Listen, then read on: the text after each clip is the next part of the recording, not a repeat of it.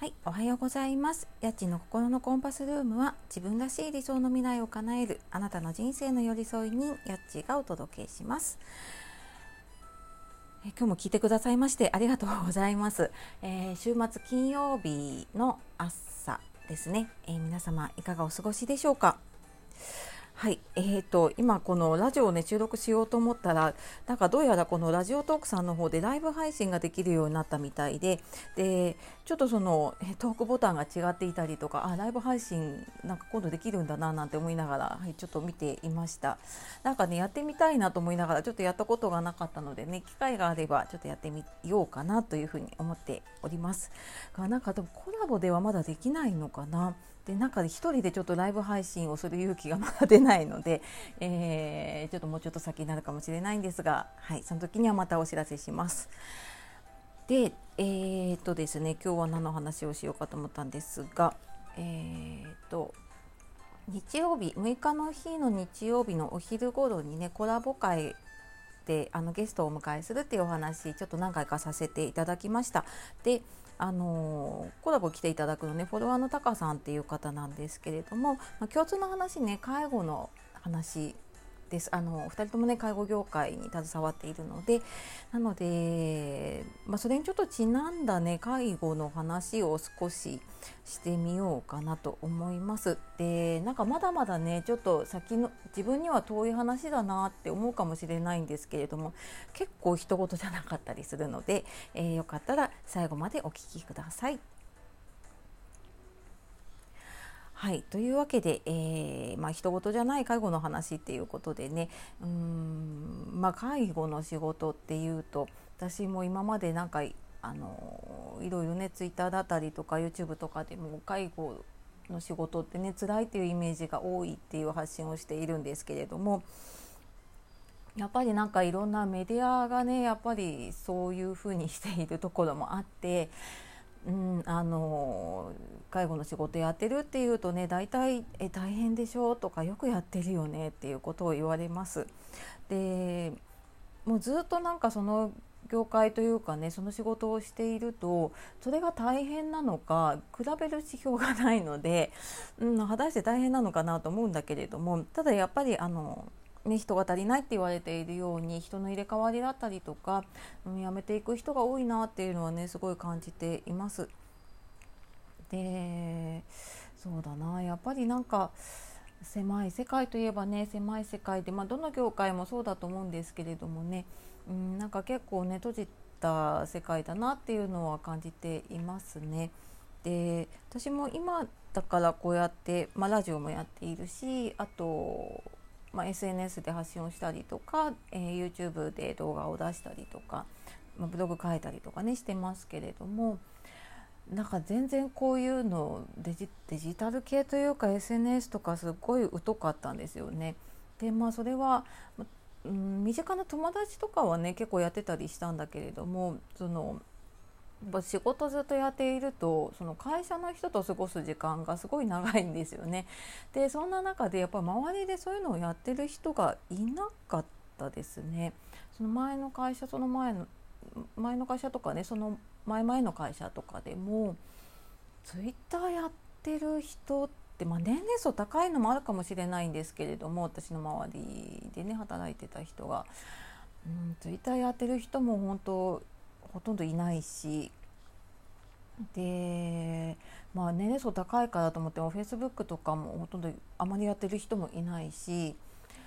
で、まあ、インスタとかもほとんどいないかな、まあ、あの見ることはしてるっていう人はいるんだけれども、まあ、自分で発信するっていう人はほとんどいなかったですね。なのでなんかちょっと、うん、私仕事をしている時からずっとやっていずっとっていうか、まあ、遅ればせながらですけどねやっていたのでなんかちょっと特殊な人みたいな感じで 見られていました。うん、でそうだななんかそうそうやってねやってる人も少ないし何かこう新しい情報を取ろうっていう人もやっぱり少ないんですよね。なのでうーんなんかやっぱりいろいろ悩んじゃったりとかねうん、あの辛い思いをしている人もたくさんいました。でなんか私もねなんかこうやって介護とか就活っていう情報発信を今しているんですけれどもうんなんかやっぱりネガティブな印象がどうしても強いですよね。だからなんかそれをどうこうポジティブに発信していこうかなっていうのが私の中では 永遠の悩みでもあるんですけれどもうんなんでこれ発信しているかっていうと私は20年間介護とかのね業界に携わってきていてあのうんなんだろうなたくさんの人の後悔しているところをたくさん見てきてるんですね。で突然介護になったりとか、まあ、突然亡くなったりとかうん突然病気になったりっていう人が圧倒的に多くって、まあ、そういう方がね駆け込んでくるといやまさか自分がこんなことになるなんてとかまさか自分の家族にこんなことが起こるなんてとかなんかもっと早くやってればよかったっていうことを結構言われます。で、まあ、初めて相談に来る方もそうだしうん、まあ、ずっと関わってる方でもやっぱりあの長く仕事をねこちらでやっているとあなんかこういうこと起こり得るなっていうことって大体いくつかも思い浮かんでくるんですよね、うんと、リスクというか。なんかこういう病気を持っててあの家族構成がこういう感じだとやっぱりあのこういうことが起こってくるんじゃないかなっていうことって、うん、多分この仕事携わっているとね予測がついてくるんですよ。ででもまあ、大体なんかそのまさか自分がっていう方ってもうその時その時でめあもちろんいっぱいいっぱいなのでその時にいやなんか今のうちにこうしといた方がいいですよが全く入ってこない方がすごく多かったんですね。でその時になってすごい慌ててでもその時になるともう選べるものがないんですよね。もう今すぐできるものこれですっていう風になっちゃうのでもう全く選べないだから本人のなんか希望だったりとかそんなのとは全く違う方向に行ってしまうことがすごく多くって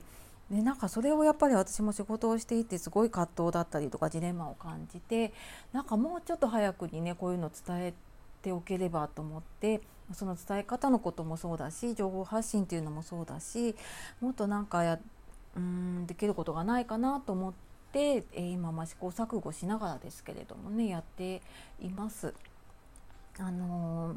多分その時その時によってねこう引っかかるものだったりとか、えー、引っかかるタイミングとかもあると思うんだけれどもきっとねこう情報発信し続けていることでどっかのタイミング何かのこうきっかけでその情報が引っかかってくれたらいいなと思って、えー、やってみています。で、まあ、介護の仕事をねやっぱり一生懸命やっている人ほど燃え尽きちゃうんですよ一生懸命すぎてね。で本当によくしようと思って考えてやっても人相手だったりとかそれもうーん全く健康な人じゃないので、まあ、何かしらね、えー、まあ、病気だったりとかそういうのがあったりとかして関わることが多いので、まあ、こちらがこうした方がいいなってもうその通りにいかないことがほとんどなんですね。でやっぱりそこで燃え尽きちゃったりとかするんだけれどもでやっぱりなんか長くやってきて思ったのがその介護の仕方とか、うん、方法論とかもちろんねそういうスキルを磨いていくことも大事なんだけれども自分のその在り方っていうのかなこう心の在り方なんかそこがしっかり安定していないとその上についてくるものがね介護のスキルだったりとかいろんな知識だったりとかすると思うのでまずはそこのねなんか自分のうん軸がぶれていたりとかしているときっと、まあ、どんな仕事をやっていたり特にねやっぱりこう人と関わったりとか、うん、するようなで、まあ、人の最後に関わるようなね仕事って結構やっぱりメンタル的にいろいろ負荷がかかることも多いのでなので特にやっぱりねそういうこう気持ちの持ち方だったりあり方っていうものをねすごく大事にしていかなきゃいけないなって思っています。でまあそんなのもあってね、まあ、私は方法論としてのライフハックもそうなんですけれども、うん、なんか気持ち的な持ち方とかね気持ちのなんて持ちようというか、あ、そういうのとかもね若干あの配信をしています。ので、えー、ちょっと話がそれてきたんですけれどもまああの時々ねこういう何て言うのかな同じ業界だったりとか何か共通点のある人とコラボをして話をすることでまあ、やっぱり私一人の意見だと偏っちゃうこともあるしで、まあ、他の方のね意見とか、まあ、いろんな方の発信っていうのを聞く機会ってねやっぱりあの多くなったらいいなと思っているので、えー、日曜日お昼ぜひ楽しみに聞いてください。はいというわけで、えー、今日はですね、まあ、その人事じゃない介護の話っていうことで、まあ、私のねそのなんか情報発信についての話がちょっと主になってしまったんですけれども、うん、まああのまあ、こんな気持ちでね介護の仕事をしている人もたくさんいるよっていうこともやっぱり知ってもらいたいなと思うし、はい、あのそういうのをね発信する機会を増やしていきたいなと思っております。というわけで、えー、明日は土曜日なので多分親子トークの予定です。でその次日曜日の多分お昼頃になると思うんですけれどもね、えー、ゲストのコラボ会お届けしますのでどうぞお楽しみにしてください。では、えー、今日も最後まで聞いてくださいましてありがとうございました。えー、素敵な一日あと一日ですね頑張っていきましょう。素敵な一日をお過ごしください。えー、夜お聞きの方今日も一日今週1週間お疲れ様でした。今日もやっちがお届けしました。さようならまたね